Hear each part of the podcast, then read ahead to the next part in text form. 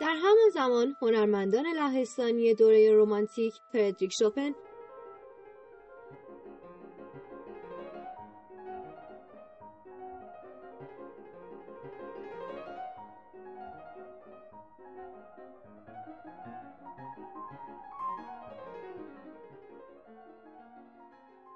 و موسیقی موزارت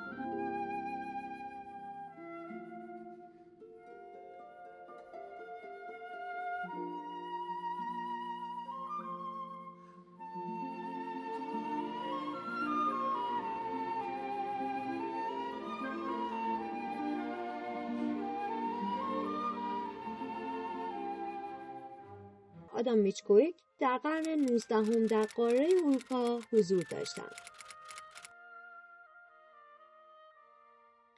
لهستانی ها عموما افرادی دوستانه و فعال هستند که دوست دارند خود را با فعالیت های فوق برنامه، سفرها، دور هم جمع شدن های خانوادگی مشغول کنند.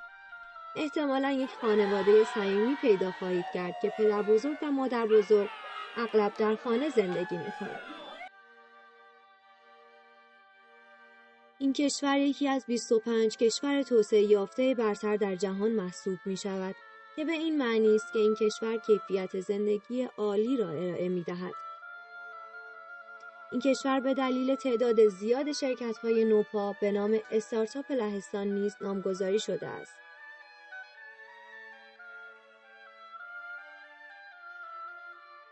وضعیت زنان در لهستان با اصلاحات سیاسی در این کشور در دهه 1990 باعث شد تا زنان از آزادی و حقوق بیشتری برخوردار شوند.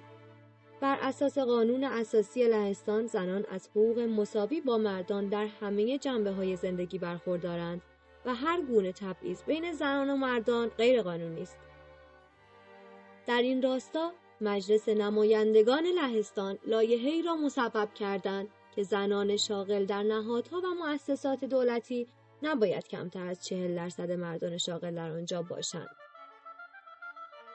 لهستان در فهرست بهترین مکانها برای کار زنان در رتبه هشتم قرار دارد.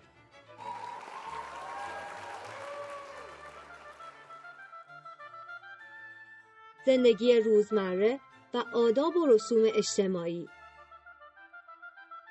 به دلیل صنعتی شدن و شهرنشینی سریع و همچنین بیاعتمادی خاص به محافظ کاری روستایی در طول سالهای حکومت کمونیستی فرهنگ آمیانه سنتی لهستان از زمان جنگ جهانی دوم به طور جدی تضعیف شده است. لباسهای منطقه‌ای، لحجه ها، فرمهای گفتار منطقه‌ای، هنرهای دهقانی و صنایع دستی و جشنواره های مذهبی آمیانه همگی با فرهنگ ای از شهرها و رسانه ها مواجه شدند.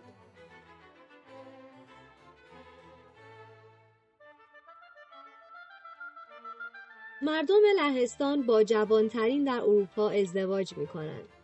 یکی از جالبترین حقایق در مورد لهستان این است که مردم لهستان به طور متوسط در سن 25 تا 27 سالگی ازدواج می کنند.